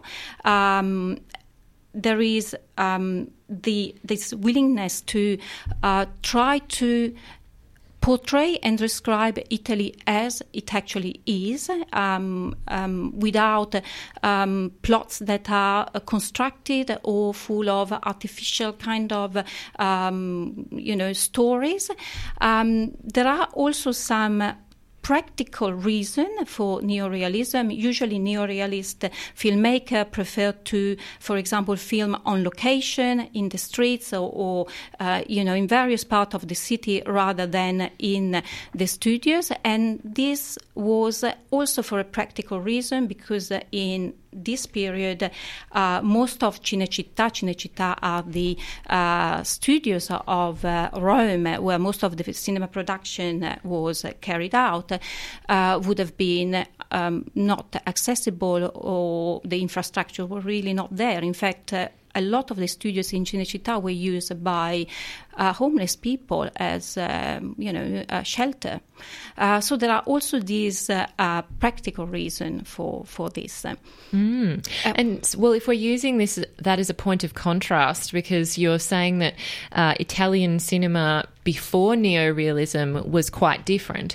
What, for those who aren't familiar with Italian cinema prior to neorealism, what would you characterize it as? What did it visually look like in an aesthetic way, and um, you know how did that differ from neorealism? Yeah, yes.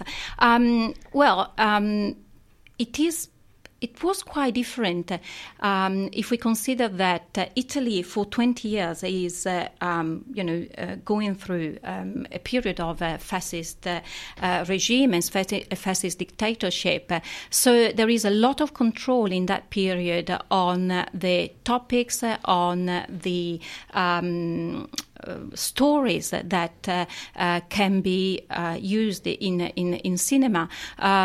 censorship is, is quite strict, um, and the fascist censorship um, and regime demanded that Italy uh, be portrayed in um, in a positive light let's say. Um, there were a kind of a, a, certain number of topics that were that were not really allowed to be used, um, not just in cinema but also in theatre, in uh, uh, uh, literature. For example, you could not talk about uh, um, suicides, you could not talk about rapes, you could not talk talk about certain topics that were deemed to be um, too uh, controversial for the opinion. Um, Uh, in that period that preceded, there are a lot of comedies, and De Sica stars in a lot of these comedies. Um, he also directs uh, a number of these comedies. There are also a number of films that are, are trying to um, um, portray um, to say the, the, the, the, idea of the Italian hero. Uh, for example, quite a number of films that uh, portray the, the um, military uh, victories or uh, the experience of the Italian colonies. Um, but also a lot of uh, um, comedies. comedies are probably the films that are most they you know liked and followed by the audience. Yes, and uh, obviously, if we're thinking about World War II and also post World War One, um, potentially comedies would lift the spirits of the nation in times of crisis or despair as well. Would that be some an element? Oh, absolutely, absolutely, and uh, um, usually there are comedies uh, set in a kind of a middle class environment. There are a lot of comedies that uh, in, in, in, Italian are defined as il cinema dei telefoni bianchi, the white phone cinemas. And these are comedies that uh, um, uh, usually um, would be set in a middle class uh, family environment uh, with a lot of uh, misunderstanding and, uh, um, you know, plot twist. Uh, usually there is a woman and a man, and then then, then you know that uh, the, that love interest will end up in a happy ending. Um, so these are the kind of comedy that usually uh, the, the, the audience like and ask to see. Mm. Um, the white phone was a symbol of the wealth of the time. It was a symbol of communication and also miscommunication. Um, but usually they are fairly conventional and traditional in the way the plot is resolved and um, in the way the roles are very defined. So women would have had roles of uh, being mothers or wife. Uh, so there are very set roles for this. Mm. And in terms of uh, neorealism and uh, Vittorio De Sica's work, I was also interested that he has an acting background that you've just talked about and also a background in the theatre as well. And um, a lot of people nowadays would talk about directors who also have an acting background as having a special insight into acting and perhaps are maybe better directors because of it, because they can relate to the actors they're trying to give direction to. Um, but I was interested in the actors in this film, Bicycle Thieves, because uh, Vittorio De Sica really chooses people who don't have an acting background. And one of the cast members um, who plays Bruno Ricci, who is uh, the little boy, a little son of Antonio Ricci, who is the main character. Um, there was an interview with him as an adult, uh, looking back on the casting of that film, um, and he was saying that, uh, to be honest, he thinks he was chosen by De Sica because he was an ordinary person.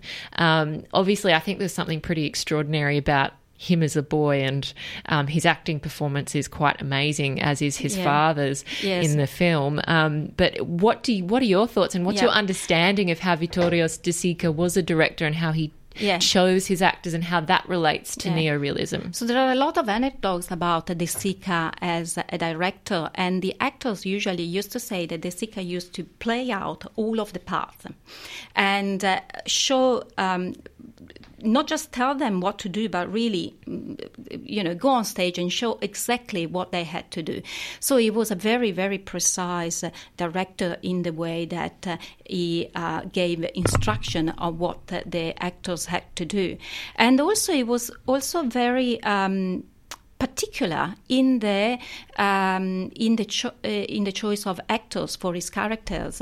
Uh, for uh, example, for Ladri di Biciclette, he, he he had a, a- you know in a lot of casting to try to find the perfect uh, Antonio and the perfect child Bruno, and eventually he did.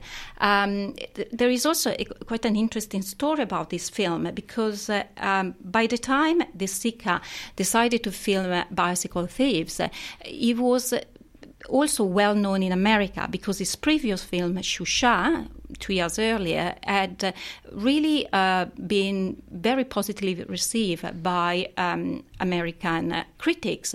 And the producer, David O. Selznick, who is a very famous producer, he's the producer of Gone with the Wind, for example, um, he was interested in this film and he was interested in co producing uh, Bicycle Thieves which would have been fantastic because at the time, clearly, uh, funds to produce a film were always uh, scarce and, and, and difficult to obtain.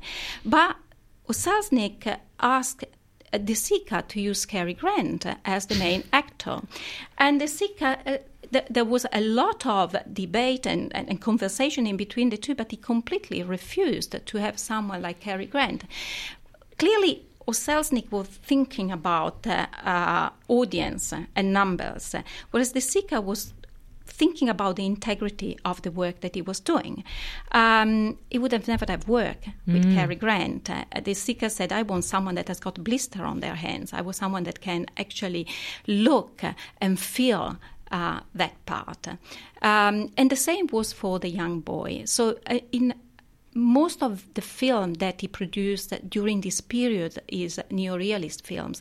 He uh, really is search and try to find that perfect actor that could, um, you know, fit perfectly the part he had in mind. Mm, well, to be honest, from my personal perspective, when I was watching it the first time and even the second time, you know, seeing those two main characters and the actors who play them, I can't actually imagine anyone else playing them. It's just so perfectly cast. And when you talk about the hands and having blisters, I mean, Vittorio De Sica does actually show um, the hands of Antonio, and you see his face up close, in you know, wiping it with his handkerchief, and there's this uh, feeling that um, those bodies are kind of lived in and they've experienced poverty and hardship. Um, and I know that uh, Lamberto Maggiorani, um, Yes, Lamberto Maggiorani. yeah, he he was a factory worker. Yes, he was. Uh, and was this is was his first part, I believe. It was his first, first part, and uh, um, apparently De Sica said to, to ask him to promise not to continue with cinema, but I think Maggiorani did, and uh, wasn't very successful his career to follow. But uh, yes, he was a, a factory worker, and he was just chosen. Actually, he had gone to the casting with his own son, thinking of uh, um, having his own son playing the part of Bruno. But then De Sica saw him and decided that he was the perfect uh, actor for that part. Yes, indeed. Yeah. And uh, I mean, yeah, Bruno, um, who's played by Enzo Staiola, is just uh, fantastic. Oh, it, he is. He is absolutely fantastic. Remarkable, He yeah. is re- remarkable. And you can see how well it works. Uh, Mm. Uh, there is another film that is not as well known by um, De Sica that is called Stazione Termini. And uh, he this is a film that he actually produced with Selznick, uh, with uh, uh, Montgomery Clift and uh, uh, Jennifer Jones. Um, he had wanted uh, to have Jennifer Jones for quite a while. And the film I, I, it, to me, it's a beautiful film. I really like it. It's set in Rome, in the Stazione Termini, but you have Montgomery Clift playing the part of an Italian. So the casting there somehow doesn't quite work. Mm. The story is really interesting, the setting is interesting, but this, um, and this was imposed clearly on De Sica, you can see that. Uh, it, it is not the same. I mean, there is something that is not really working perfectly there. Yeah. And I think with neorealism and the way that um, Bicycle Thieves is filmed, you really do feel like uh, you're watching real life. And the street scenes, which is the majority of the film, is really filmed on the streets. Yes. It, it does is. feel so very much authentic. It does. It feels very authentic.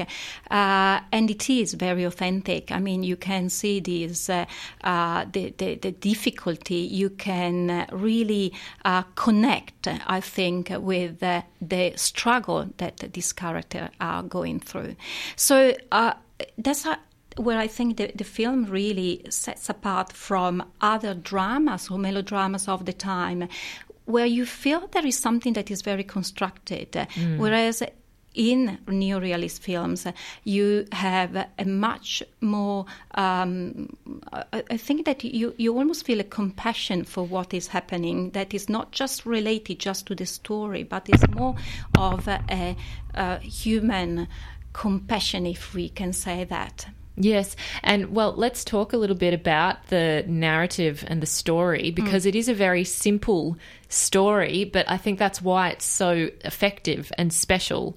Um, yeah. And it's really following a very brief period, a time period of, I don't yeah. know, about 48 hours, maybe a bit longer. Yeah. Um, and it's predominantly between the father and son. That's the main relationship, yeah. although the mother is also very important. Um, and that whole family dynamic. Um, and I'm interested in your understanding of how this story and this narrative of um, hardship of trying to find a job after World War II and struggling for at least a year to even get get a job. Um, then we see Antonio get a job at the beginning of this yeah. film, which he's so very excited, excited. by, and it, it, means so much to for many reasons. Not probably not only his identity as a husband and a father, but also to and be a provider, yeah. but to just have that kind kind of sense of purpose and pride. Um, but the bicycle becomes this very important part of the job and his um, ability to do this and to fulfill his role as a, a father, a provider, and um, you know, and it, it's kind of the backdrop is this really struggling Italy post war where jobs are just absolutely scarce and everyone's fighting tooth and nail to survive really. What what are your thoughts on the the narrative the story behind bicycle thieves and why you think it might be so effective um, as a story Yes, the story, as you said, is extremely simple. I mean, uh, it's it's really um, right at the beginning of the film. We find out that uh, the protagonist has just been uh, able to have a job after a long time being unemployed. He needs to go around the city to attach uh, posters, and he needs a bike. And so, uh, in order to have his bicycle that it was actually he had left it at a pawn shop he has to retrieve it he's selling his own bed linen in order to have the money to retrieve it. I'm, I'm not really spoiling it because no, this is the first 10 minutes of the film. And finally he has got this bike. So the, the, the bicycle is uh, um, a symbol that is very important because the bicycle means mobility means for him to be able to have the job and provide for this family that had to sell bed linen linen to have some money. So this is how poor they are. Um, so that's this is really then the, the film. It's a it's a quest. Uh, it's a, a, search of Antonio and his son around the city to find a stolen bicycle, um, and uh, the the the the story um, is very, really loosely based on a book that uh, by the time the, the, script was put together, uh, what remained of the, of the book was just the title, really. Um, and De Sica worked with uh, Cesare Zavattini. Cesare Zavattini is one of Italia's most important screenwriters and collaborated with De Sica in Sciuscià in this film, and I think they collaborated together until the 70s. So a very long and fruitful collaboration. And Zavattini is a precursor of neorealism. He um, he spoke about neorealism. He, he, he, wrote a lot about neorealism, and it was also Zavattini that wanted to have a very simple story. Uh, usually at the time, uh, it wasn't just a script writer, there would have been a team of them. Mm. Um, so much so that one that was in the team left right at the start because of not being able to come to a compromise. Um, there are and, in fact, one of the criticism would have been, well, the plot is very simple. Yes, there is a father, a son, and a mother, but the mother is nowhere to be seen after the first few minutes mm. you know so and, and, and, usually this is not something that happens in a plot in the cinema you know every character we we need to have an ending um, and this doesn't really happen with bicycle thieves but zavattini when he talks about the film he says what he wants to try to portray is reality. And reality doesn't necessarily comes with an ending. And so Zavattini says, is every single moment that is important because it's every single moment that is portraying this reality of the, the, the, life of those people. Mm. And it's particularly, I mean, heartbreaking to watch. And as you say, you feel this compassion and empathy for the characters because you see that uh, you know, Antonio is really so, um, I guess, excited about his role and the, the income, particularly that he's going to bring in, and what that will do for their lives and how that will change their life as a family. Um, but you know, even in, it's in the first day that his bike is stolen, you know, and we see this kind of, as you say, a quest yeah. to get it back, to get things back on track. But then there's also, as part of this quest, this really interesting and beautiful relationship between the father and the son, um, which I feel like is so nuanced and you know to me there's no cliche. Oh no, absolutely. Involved. There is absolutely no cliche. Mm. And when you watch the film and, and you see the, the, the, the, character of the father is really multifaceted, isn't it? Is yeah. is uh, uh, at times uh, is not quite very likable. I would say he can be very harsh with his son. He can be very forgetful. Um, so there is sometimes kind of a frustration as an audience when you watch the film because you can see what is happening in front of you and in a way, the main protagonist is not seeing as much. And I think mm. uh, that's what uh, De Sica does a lot. It plays a lot with this idea of being able to see and not to see, with this idea of the gaze.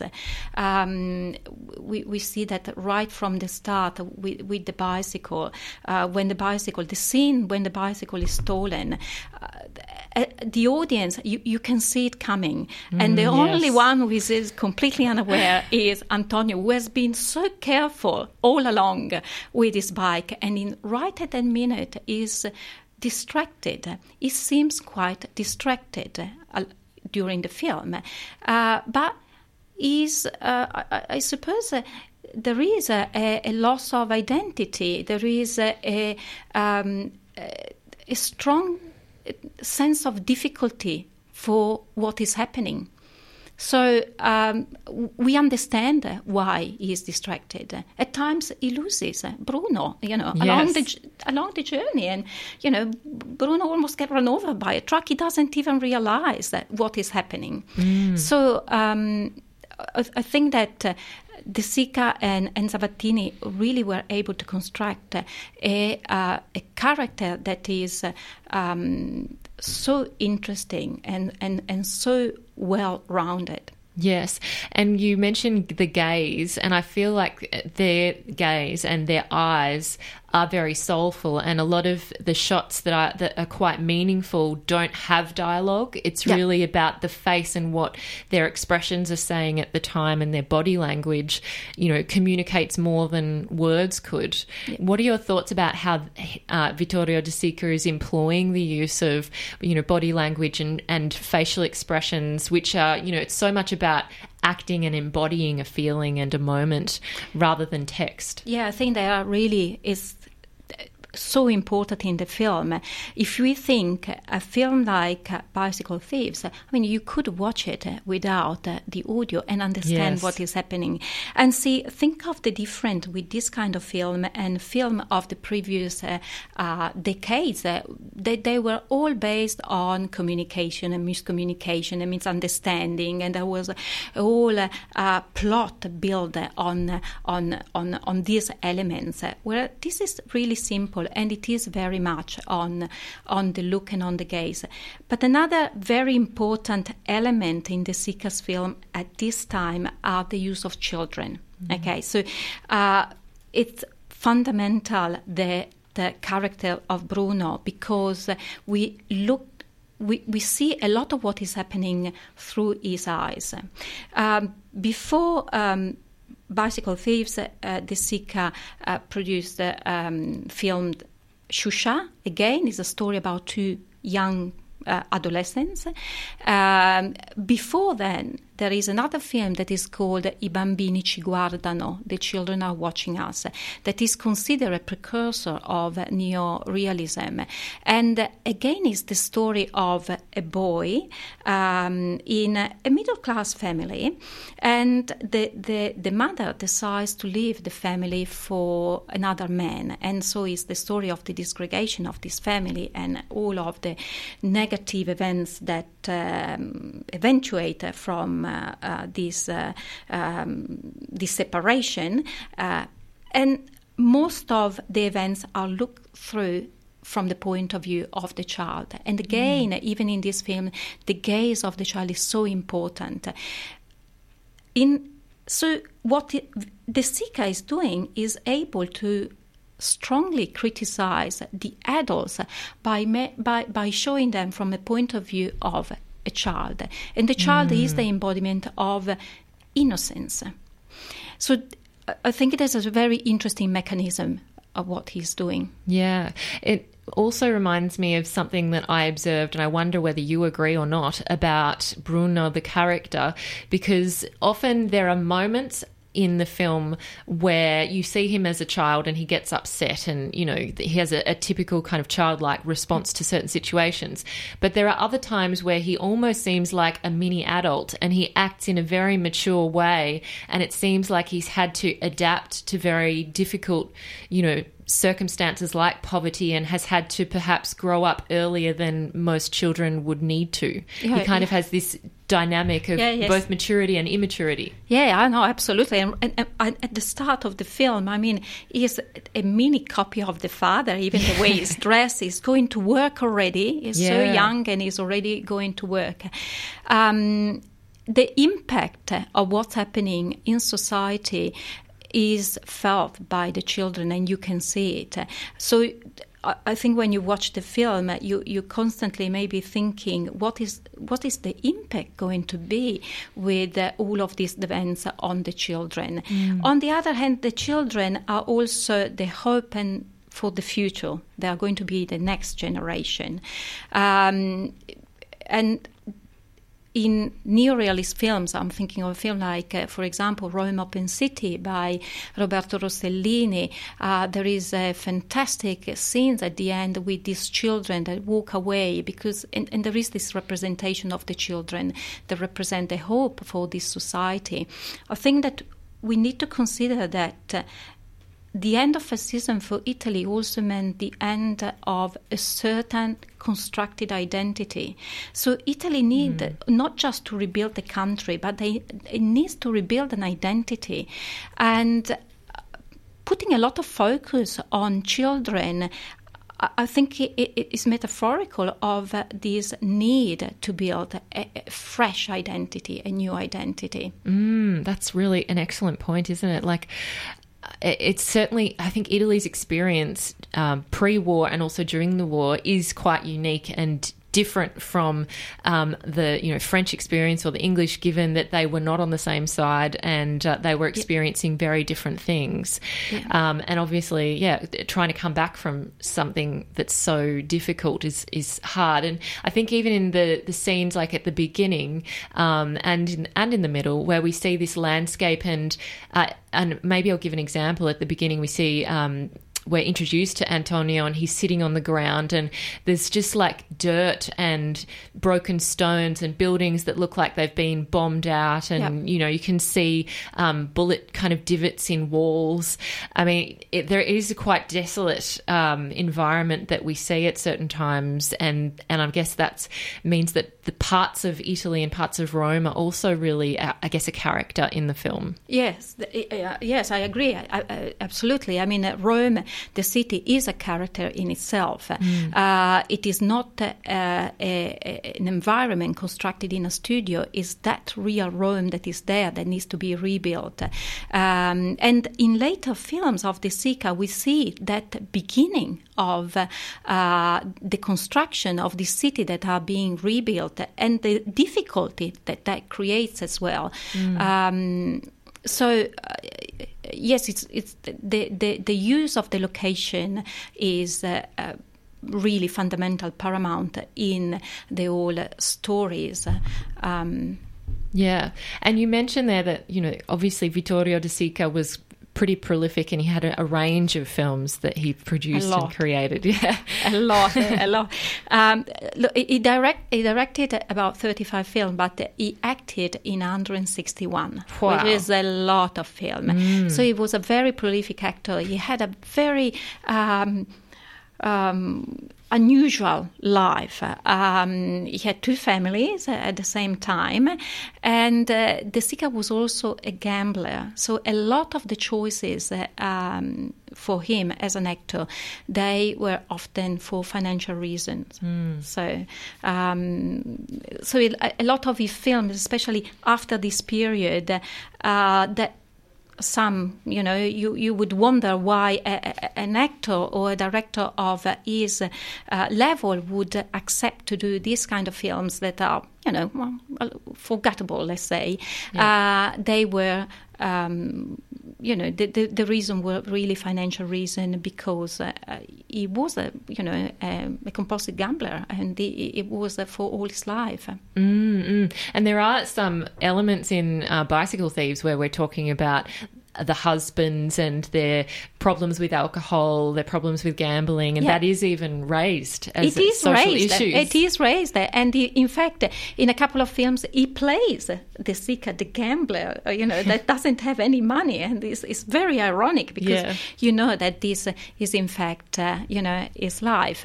Uh, so he was a very prolific actor, um, and and and also uh, th- this period of neorealism it didn't last all that long because uh, although the legacy of neorealist films can still be seen today i can still watch mm. film now and think oh yes i know where this is coming from neorealist films uh, they weren't really all that successful with the audience you know italians didn't really like them all that much. They didn't really embrace them as the comedies.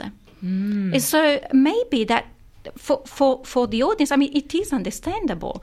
Um, they are going through a very difficult time, and maybe cinema would have been an escape rather yeah. than so confronting. Yeah, seeing their lives reflected. Seeing back. their lives reflected. Mm. But they became very um, acclaimed by critics and other filmmakers because of the importance, because of the change that they represent. And I suppose because they are showing, this film are showing that you can tell a story that is that simple mm, mm. and is not constructed. Yeah, it's uh yeah you have to watch it is basically the you message you have to watch it. I think so. Oh yes yeah. you have to watch it. I, absolutely. And it would be great if people could see it on the big screen because it would make i think a bit a big difference to really immerse yourself in the situation and really i guess be enveloped in that beautiful relationship that we see on the screen. Oh, yes, I think it's a great opportunity, this mm. uh, uh, retrospective of the Melbourne Cinematheque. And there are a number of very interesting films, and you can really see uh, how, uh, you know, different in, in genre and in scope they are. And uh, um, it's always, uh, you know, such an opportunity to watch mm. them on the big screen. Yeah, absolutely. And, um, and it's so great that we have a number of films um, that will be showed over a number of weeks. And for the first day, which is tomorrow, February the 12th, uh, Bicycle Thieves is f- up first at 6.30. Yeah. Then there's uh, Miracle in Milan at 8.10 p.m. Um, that's the first week. And then there are a number of other of uh, De Sica's films. One of his later films, The Garden of the Finzi Continis from 1970. Um, also, the one you've just mentioned a number of times, Shoeshine. Shoeshine, mm. yeah. Or the, the, Italian title would have been Sciuscià. That that's what the, the boys would have called out to people to have their boots shine. So uh, a lot of American soldiers at the time were in Rome, and so these uh, young boys, uh, just to, to, to, raise a little bit of money, they were shining boots, and that's mm. what they mm. were saying to the soldier. They would say "shusha." that's really wonderful. And then there's some more um, two women, which is uh, the week after February 26th, uh, marriage Italian style, which is one of those kind of um, traditional comedies with yep. the relationships, um, and also yeah, there's just so many other options that you might want to explore and find out for yourself if you um, don't get along to some of these films. But are there uh, just, um, I guess, to finish our discussion, are there other films not in this retrospective that you really love of Vittorio De Sica? Because he has a number of other films in this neo-realist period. Yeah, I think one that uh, is not in the retrospective is Umberto D, mm. which is a, a, a beautiful film. Um, and in fact, his, uh, De Sica said it was one of his favorite films, the one that he was mostly proud of. Uh, Umberto was also the name of his father. It's not a story about his father, it's a story about a, a, a retired man, a pensioner, and it's a story about uh, the city and about the loneliness of the city and old people. So it's really touching. Mm. And that's a, a, film that I really like. Um, Another one that I really like is Stazione Termini, uh, which is a film, uh, is, is the film he produced with uh, um, uh, David O. Uh, the setting is interesting. The whole film is set within the um, Rome train station that had just been built and uh, is more of a melodrama but I, I, I love melodramas. That's, that's why. Um, but it's a very interesting story of two characters and all other stories of people that move around in the train station.